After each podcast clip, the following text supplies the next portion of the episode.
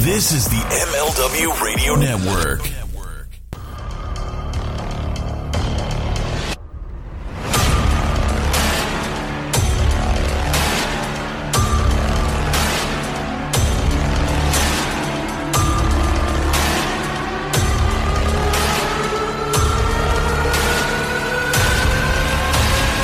Hey, everybody, welcome to Overbooked with Mike Freeland. All right, guys, welcome back to another episode of Overbooked, the book club, however you would like to refer to it. My name is Mike Freeland. It's good to be joining you guys again. I do apologize for the delays in between chapters. As you know, uh, a lot of you know, I am a school teacher. I teach uh, middle school, high school, and uh, life gets busy. And I do have a commitment to making sure that I release these chapters for you. Um, like I said, unfortunately, sometimes there's a little bit of a, a delay in between the chapters, but you know what? Once again, thank you so much for hanging with me. We're going to be jumping in here into chapter three. So you know what? Without any further ado, let's uh, let's jump right in here. This chapter is entitled "Training." Soon after I got shot in the face, I learned that my shooter was arrested. He got nine months in jail, and after that, he didn't really learn his lesson either. When he got out, he picked up a gun and once again held up people in an armed robbery. The newscasters on TV went as far as even calling him the sawed off bandit because he didn't just do it once, he kept doing it over and over again until, he was finally cut. That fucking prick. When that asshole was in court again for something else after what he did to me, I went on to the hearing. I looked at him on the stand and I wanted to spear him again and finish him off right then and there. It's too bad, though.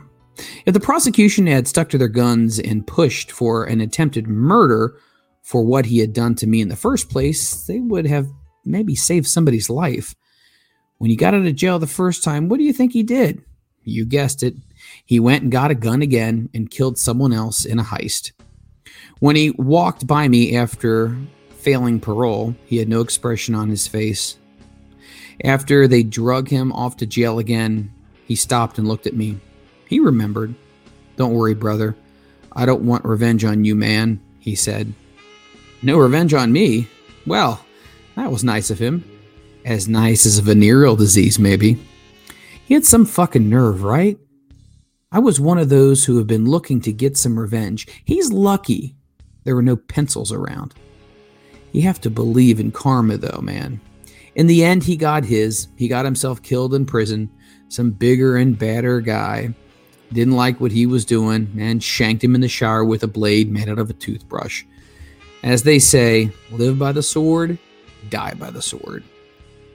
After surviving the bullet to my mouth, I knew it was finally time. Years and years of the Sheik turning every one of my training requests down.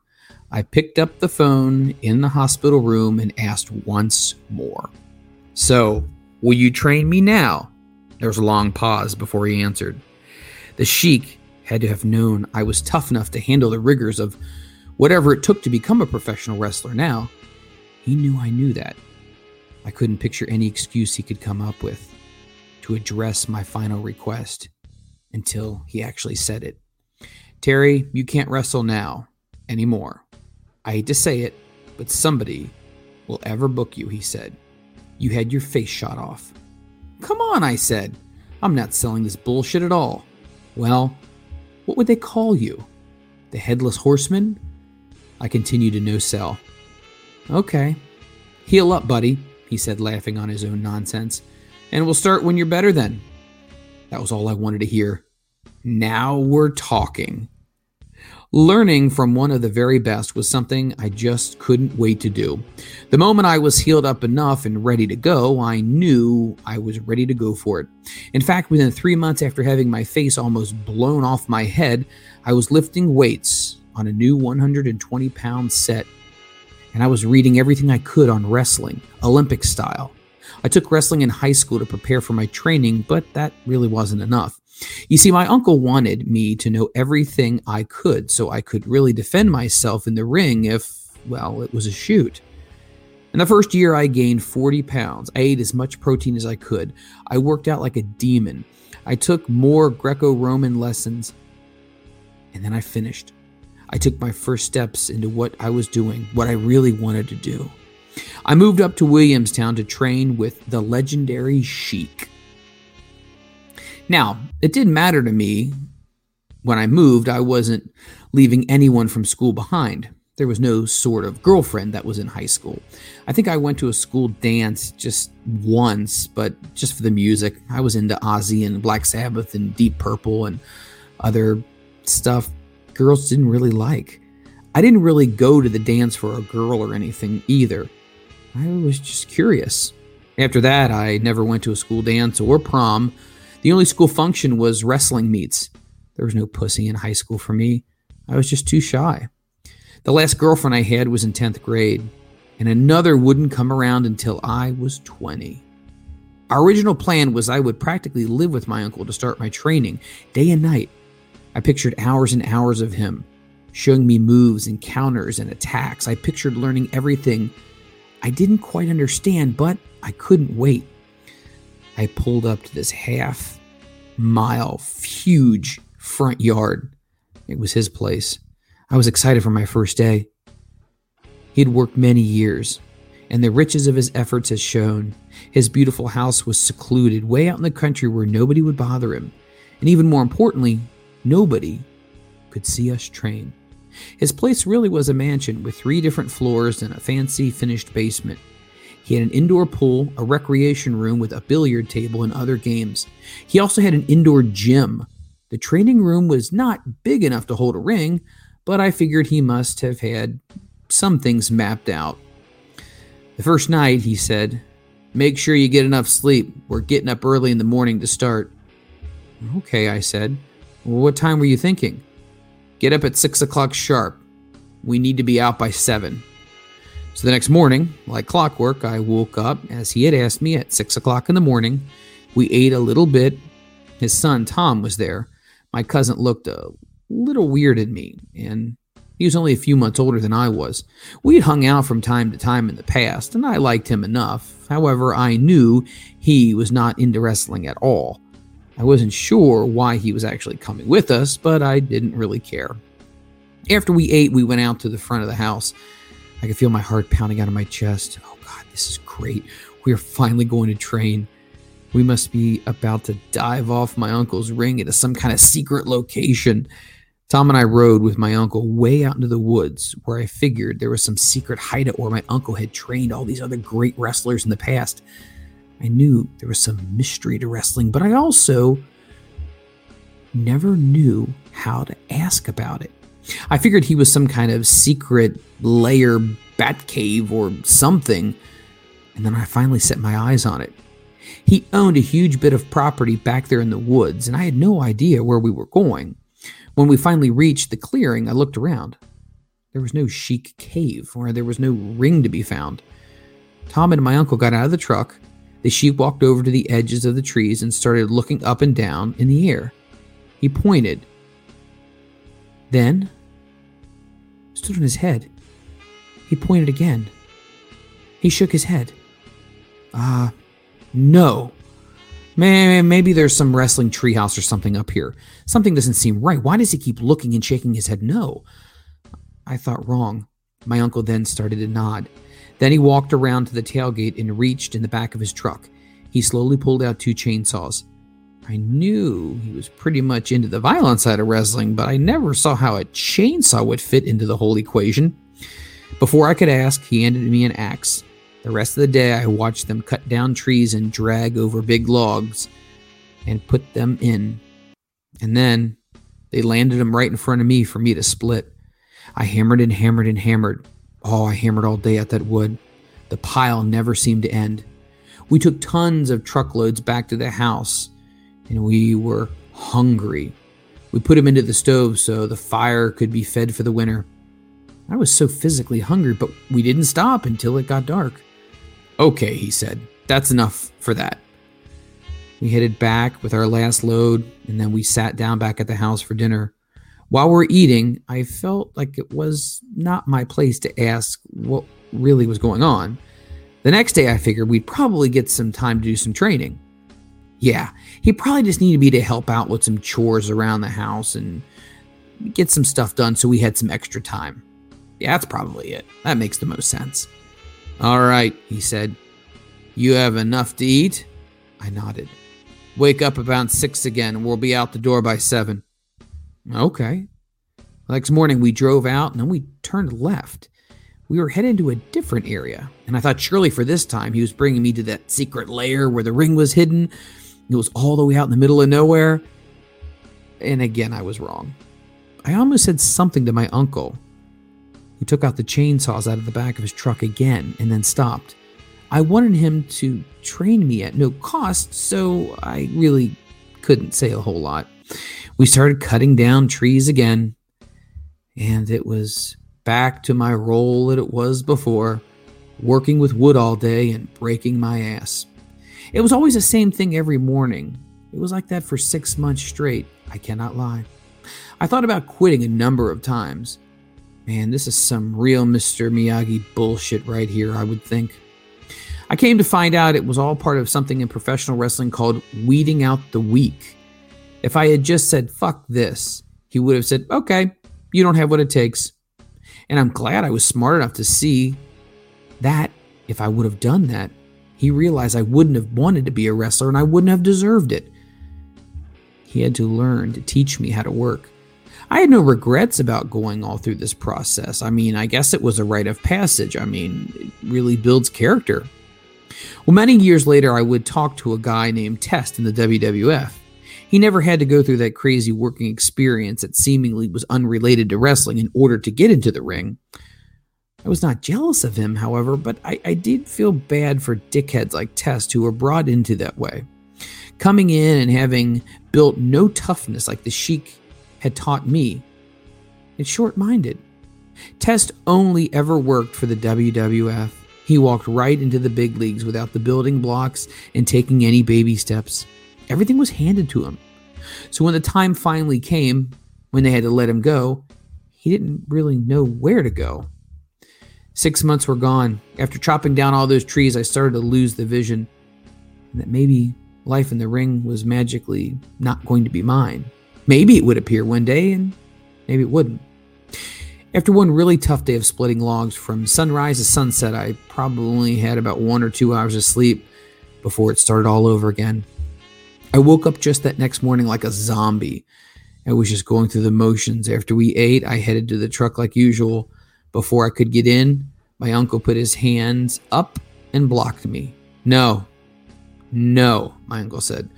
I want you to walk around the side of the house. I rubbed my eyes and I yawned.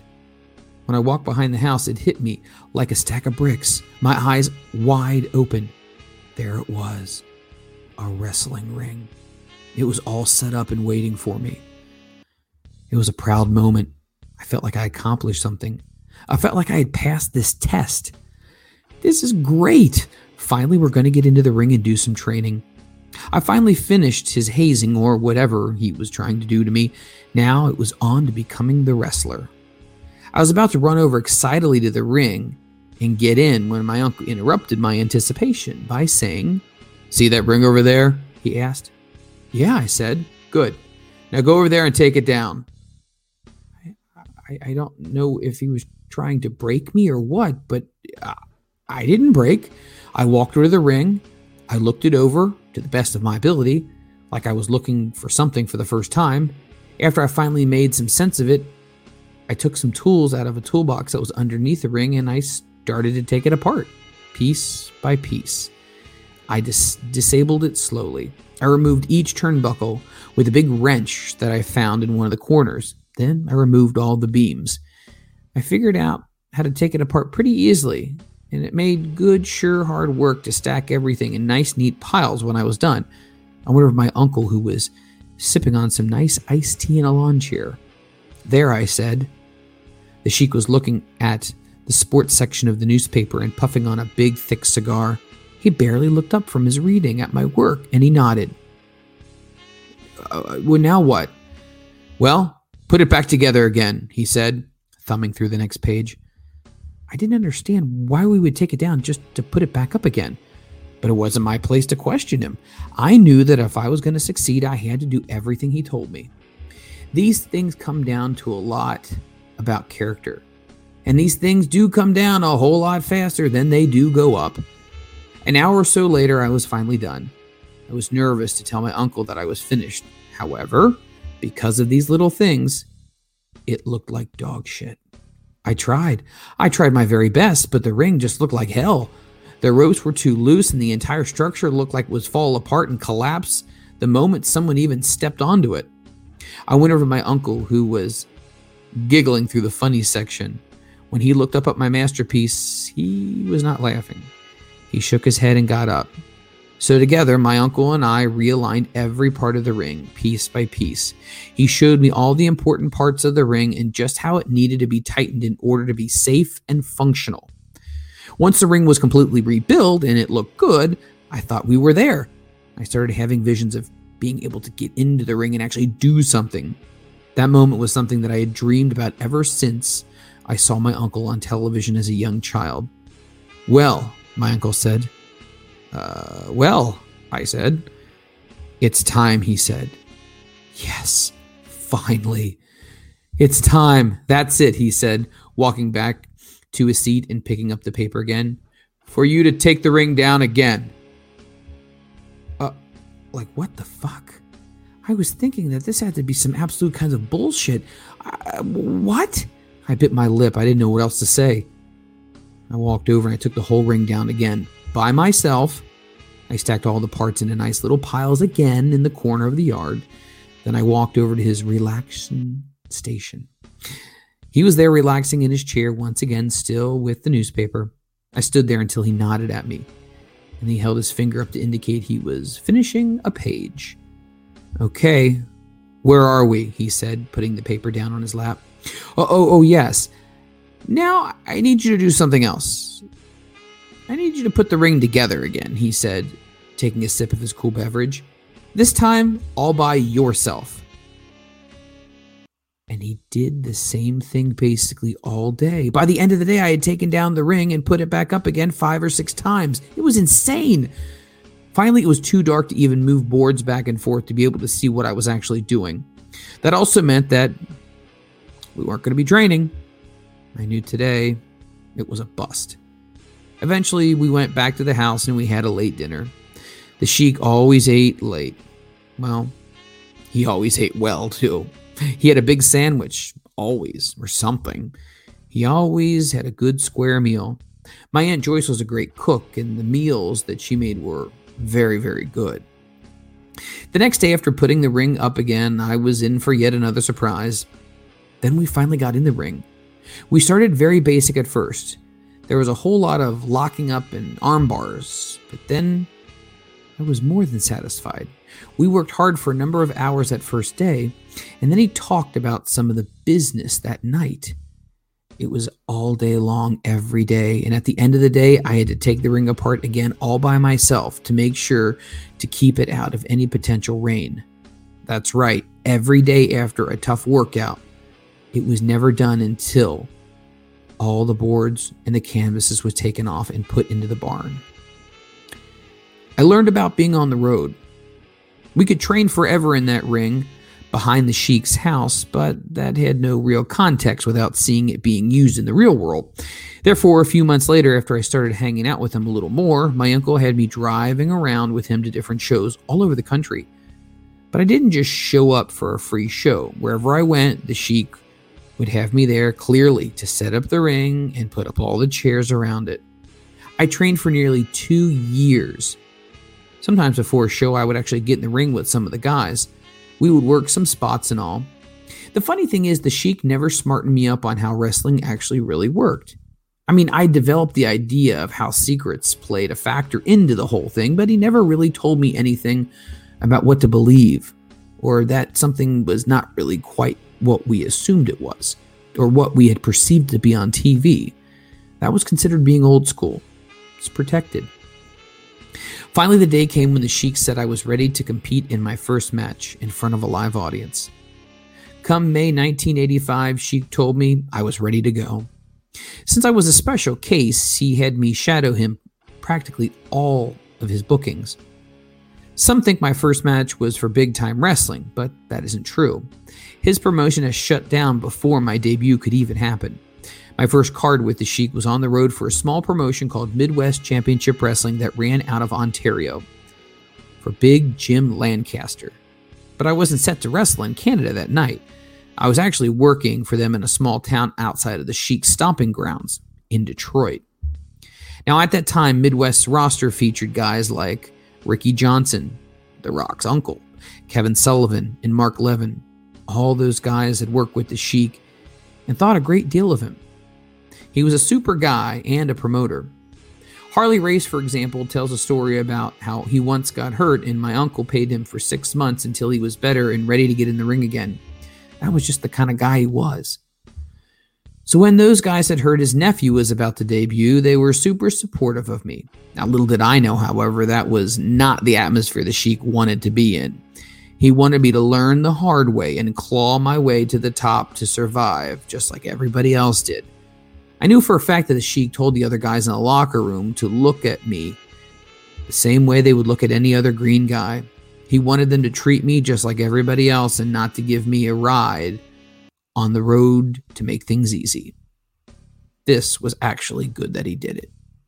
On the first night I walked into the locker room, the guys nodded at me as if I finally walked over to look at the card that was on the wall. There was my name. Not just to see that it was my uncle wrestling that night. I lipped to myself my first match of the lineup almost out loud. The Canadian Road Warrior versus Terry SR. I found my little corner in the locker room. I opened up my suitcase and I got dressed. Blue tights, blue, blue boots. That's what it was. I looked like a generic creator wrestler on a video game with no accessories or nothing to bring to life to me. It was as plain Jane as it could be. I couldn't look any more plain, even if I tried. Yes, my ring name was Terry SR. And the funny thing is, the Sheik never told me what the letters actually stood for. For that, I understood if somebody asked me what it meant, he would often say, Mind your business and not reply. Therefore, I never even bothered to ask. However, I was told later that sometimes he would say to some of the boys whom he actually liked that the SR stood for Sheik's Revenge. That implied meaning that he was passing the torch to me and that he was unleashing a second coming of himself on the wrestling world. Someone else once told me that one of them stood for superior race, playing off of the whole suicidal, homicidal, genocidal Middle Eastern idea. But I don't know. What I do know was the first time I heard the ring announcer call Terry SR, I was about to bring my A game. My heart pounded in my chest. I was walking the aisle, all set to make the Canadian Road Warrior in the Hall, the Polish section of Hamtramck, Michigan. The match was all in the ring. There was nothing crazy off the ropes, no flashy stuff, no crazy finish. It was just the basics, and that was it. All on the mat. We did everything the Sheik wanted me to.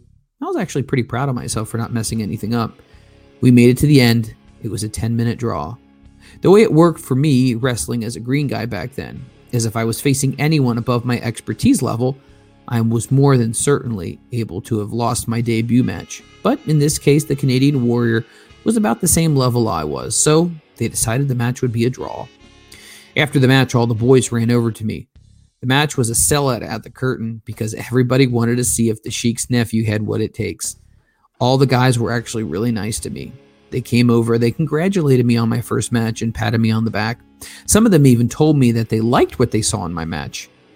After my little party was over, the Sheik came over to shit on me. You want to learn, right? You don't need to know what you did well, you need to know what you did wrong, he said. So stop smiling right now and listen. The sheik, sheik nitpicked at my match and pointed out all the things I did wrong, and then offered a number of options that I could do to improve upon it. Now, if another vet tries to teach you something after a match, you do what he tells you to do. But what was I going to do? Uh, I said, Yes, yes, sir, politely. All right, then you do it, he said. You understand? Uh, yes, yes, sir, I said. Now you listen to me and nobody else. I am the one teaching you. Well, after I wrestled that first match, my training started to fall into a standard format, a pattern we did every show. Sheik would have to pull me to the hall into the hall of the factory built 1972 limousine that we all could see. I always drove the limousine, we always rode in the back. He loved that car and considered it an extension of himself. He had it until the day he died. Next, I would work the early match on the card every single night he brought me to, and I would he would give me pointers after my matches. Then I would finally referee some matches later on in the evening. He had me ref as many matches as I could because he was introducing me to every aspect of the game. He wanted full immersion. It was smart too. He literally was just throwing me under the bus and trying to give me the best seat in the house explanation so I could learn everything. There were only a few exceptions to this formula, though. The Sheik coincidentally had a quick tour over in Singapore, and among my very first few matches were there. That was all a fluke. That experience was all I knew at the time. I never saw a plane after that for many, many years. When I wasn't wrestling or refereeing, I was working out. Even though the Sheik wasn't all jacked up, he was always exercising all the time. He did a lot of push ups, a lot of squats. He was actually in really good shape, especially for someone older. During the 1980s, I wrestled for various independent promotions in Memphis, Michigan, Ohio, Canada, and Hawaii. I wrestled under all kinds of names, but I never used the one on my birth certificate. I was never billed as Terry Brunk because obviously that option would have caused some people to confuse me with Terry Funk. So I had a lot of other names, but not by my choice. I didn't really care about any name, and maybe I should have. Most times than other, after hearing the ring announcer say whatever my name was to announce, I thought to myself, oh man, why couldn't you just say something better than that? And then there was Terry Superfly Snuka. That's right, I was in the ring one time, and my cousin, Captain Ed, was the ring announcer. The Sheik's son was on that card, and he had it all figured out for me we'd have a very special guest tonight, and I'm very fortunate to be in the very same ring with the brother of Jimmy Superfly Snuka. Oh, really? The audience cheered. It's called Cheap Heat. That's right, Terry Superfly Snuka. Oh my God, you gotta be kidding me, I said underneath my breath. Now, most of the time in the early professional wrestling, you're exposed. And I got my exposure in Canada. Most of my first major tours with multiple dates were hanging with grizzled veterans named the Bear Man, Dave McKigney, a promoter out of Southern Ontario. The Bear Man, aka Wild Man, had worked many times with my uncle and was actually operating his own promotion under the name Big Time Wrestling. That was in Canada. Both my uncle and the Bear Man were very carny in their booking approach. They both used sideshow like acts like female midgets and animals to sell tickets, so it made sense to share the name. My uncle wasn't using it anyhow, so at the time it was cool with the Bear Man, keeping it alive. So today I call it Big Bear Wrestling. Like many old school promoters, Dave was a former wrestler himself, probably turning to the business side of things when he got older and wasn't able to work. Dave started to show me and tell me about his wrestling career in Toronto in the Maple Leaf Wrestling. It was his first time working under that name. The Flying Frenchman, Jacques Dubois. After a short time, he realized that he was actually pretty decent, but needed to do something to make himself look different from the rest. Around that time, he decided to take on a student that he could train because if you train somebody, you would get noticed. Eventually, Dave started training Terrible Ted, who stood almost seven feet tall and weighed over 600 pounds. Now, Ted wasn't Canadian, he was from the States. Ted himself had traveled with a carnival in the early years. While being pretty wild and animalistic at heart, he too came from a performance background, which made him a natural in the professional wrestling ring. The transition from a three ring circus to the wrestling ring was therefore relatively easy. However, one of the first things Dave had to do with Ted was to have his nails removed before the big match together. That's right, Terrible Ted was an American black bear. You see, there was a Canadian carnival promotion that used to run wrestling matches as sideshows that Dave managed to work for. When the company went bankrupt in the early 1950s, selling off his assets, McKigney saw an opportunity. He bought the trained bear to teach him professional wrestling so it would help him get noticed and draw money. Along with the gimmick, McKigney decided to grow his hair and beard out nice and long and look like Tarzan, and even started to call himself the Wild Man from time to time. Soon after, it was the Bear Man was officially born. By the late 1950s, the plan was in full swing. Terrible Ted and the Bear Man took their show onto the road and saw great success. They traveled the circuit in different wrestling promotions, sometimes in front of as many as 10,000 people in the Maple Leaf Gardens in Toronto. They worked for Stampede Wrestling in Calgary, across Alberta and Saskatchewan, and they would occasionally work for Tri State Sports out of Idaho. Their act was great. The Bear Man learned a lot about the business. Incidentally, in 1978, Bearman continued to make headlines, but not how he wanted to. Another one of his trained bears, Smokey, managed to get into a house and mauled his live-in girlfriend to death. Come 1988, I was booked for some matches with Bearman. We had been very friendly with my uncle over the years and decided to give me a chance on some of his shows he was promoting. I remember on my very first tour with him in Ontario, the tour was very long and many miles between events. It seemed like there was always rushing here and rushing there, sometimes eight hour trips between venues. Recalling those early Canadian memories now is tough for me because, well, it's all kind of like a big blur. I do, however, remember one very grisly match for the Bear Man all too well. By the time we pulled into the town for the show, we were already late. I was dying. With very little commercial between stops, I can honestly say that I was hungry as a bear. I wasn't ready. I wasn't really prepared. And just before bell time, we finally ran to the gas station. It was somewhere. We had to grab some type of food. I think it was a cup of chili, and it was less than an hour before our match. When we pulled up what I believe was a high school gym, I had a long since devoured this spicy stew. I was like a pig. The show had already started, and I immediately learned that when I was booked on fourth, fifth match with just enough time to get dressed, the bell called for me and I jogged to the ring. As many do in the ring, we try to get there as quickly as we can and has made my way down to ring to face somebody called Joey War Eagle. It was an Italian playing a Native American. I realized that something was wrong. With each step, I felt my stomach churn. My makeshift meal was going right through me. Shit. I think I ate some bad Canadian chili. Once that thought entered my mind, it was all about the exit. That idea was all it took. Every time I took a bump, it felt like the impact was working on the chili further down my intestines and closer to my bunghole. I immediately had to adjust my performance. I had to limit hitting the mat as best I could as a workaround. I hurried through my match, clenching my buttocks, hard like a nerd in jail.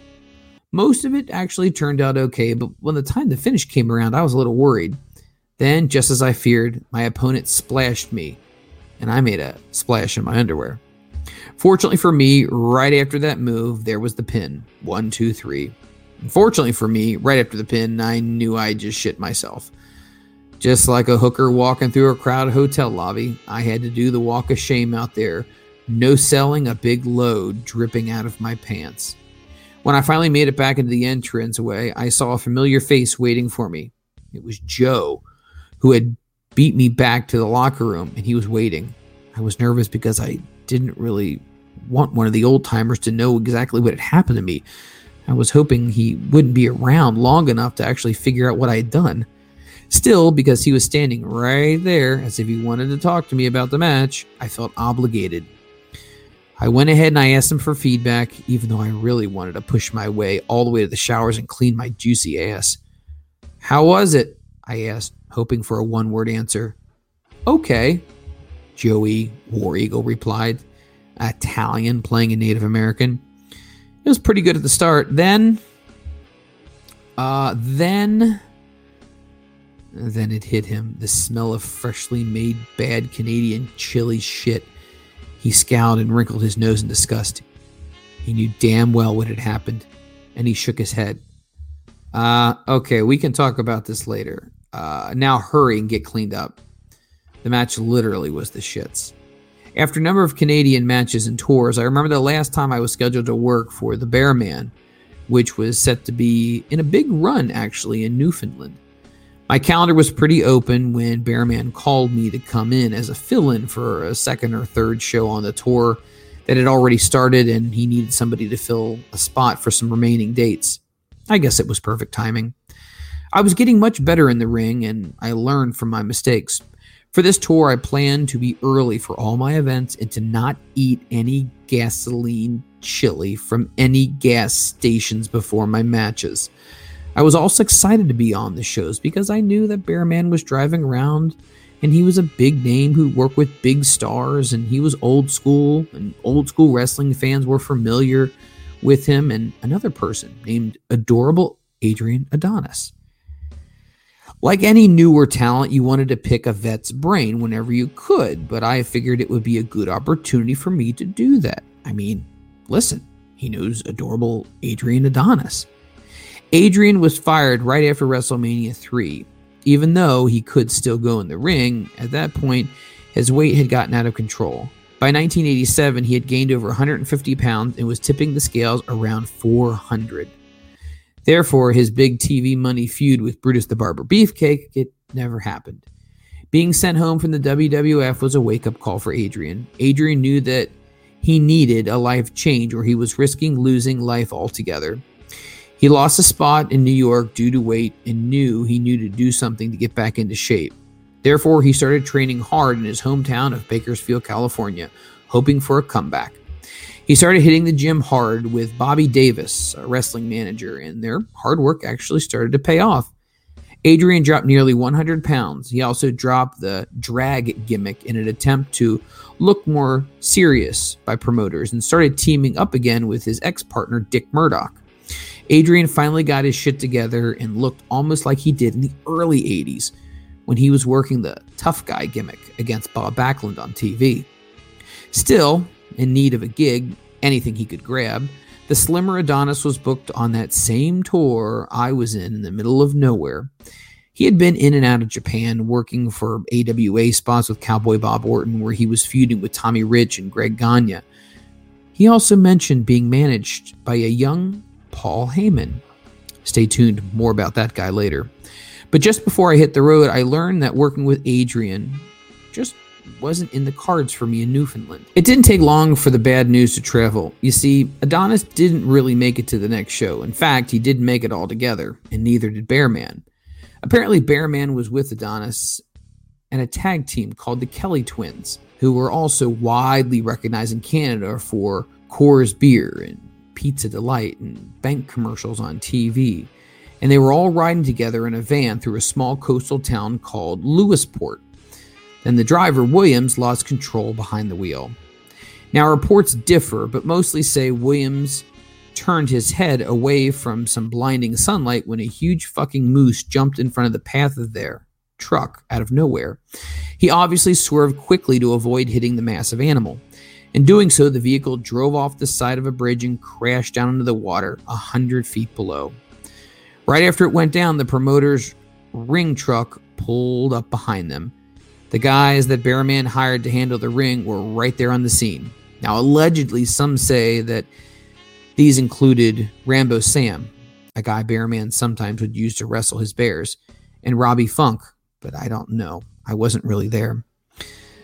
They moved quickly, but the sad part of it, many believe it would not help at all but rather because they knew the opportunity.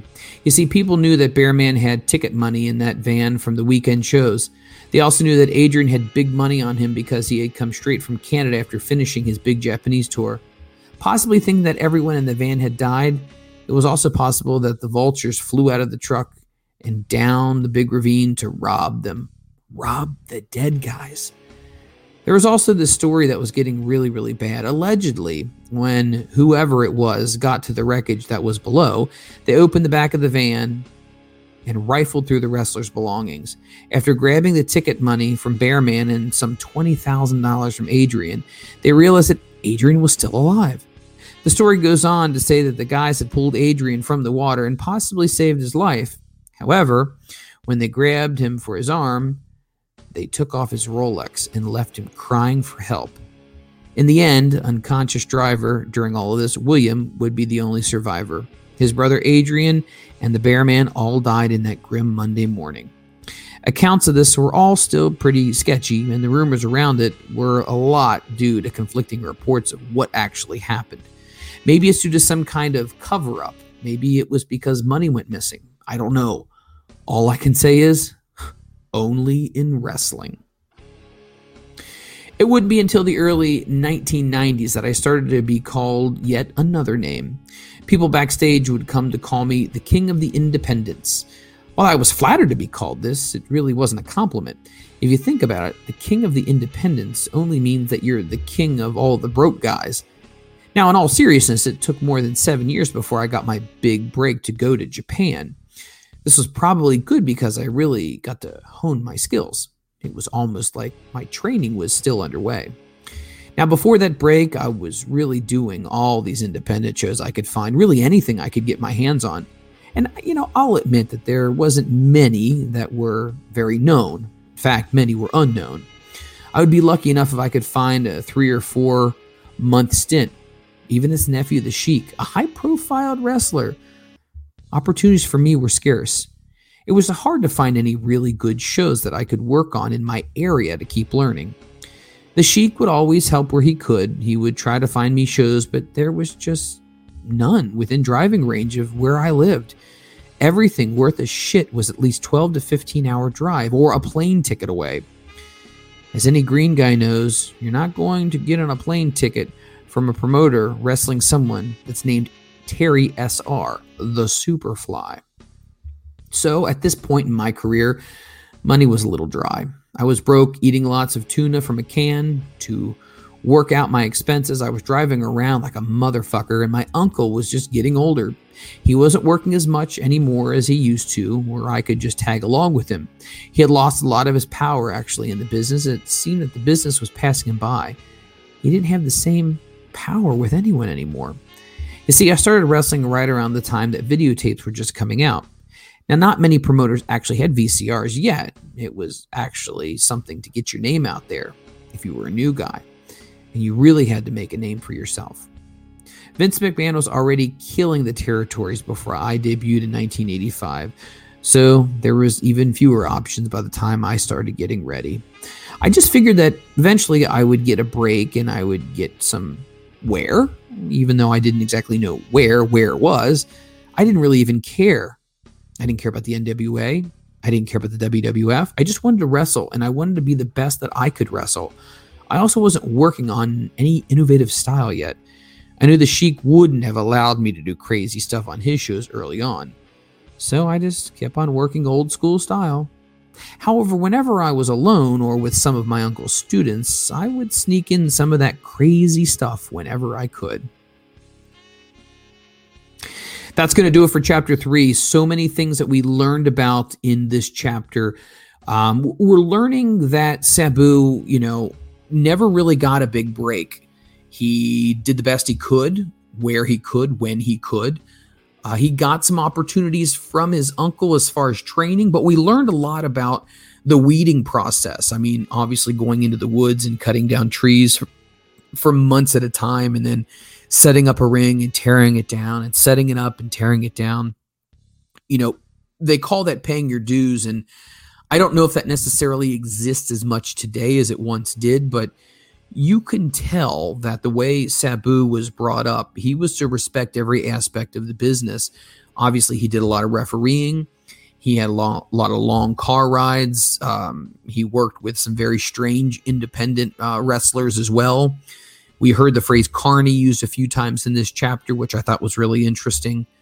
Um, we've heard phrases like sideshows and carnival acts, how that kind of uh, lends itself to professional wrestling as well. So there's so many different elements that we're learning about right now. And then towards the end of this chapter, we're learning that the Sheik really didn't have as much stroke towards the end of his career that he did when Sabu started training with him and he started to realize, being Sabu, that he was going to have to make a name for himself at some point. So when we jump into chapter four, we're going to start kind of finding out you know, is Sabu going to start kind of venturing out on his own? Is Sabu going to start doing some things that are a little bit against what his uncle would normally go for? Or does he continue to still work the old school style and hopes that maybe sticking with that is going to get him somewhere? Who knows? But chapter four is going to be titled RVD. It seems like we're going to be getting introduced to another huge star, which is uh, Rob Van Dam, and what role RVD plays in the career of Sabu. All right. Um, if you are enjoying what we're doing right now, please go ahead and let us know on social media. You can hit us up on our Twitter page. Uh, you can hit me up as well on Twitter. I am at Mike Freeland. Uh, hit me with a DM. Let me know if you enjoyed the chapter and let us know if there's some things that you learned through uh, the covering of this book that you did not know before. All right, that's going to do it. And I will catch you next time on Overbooked.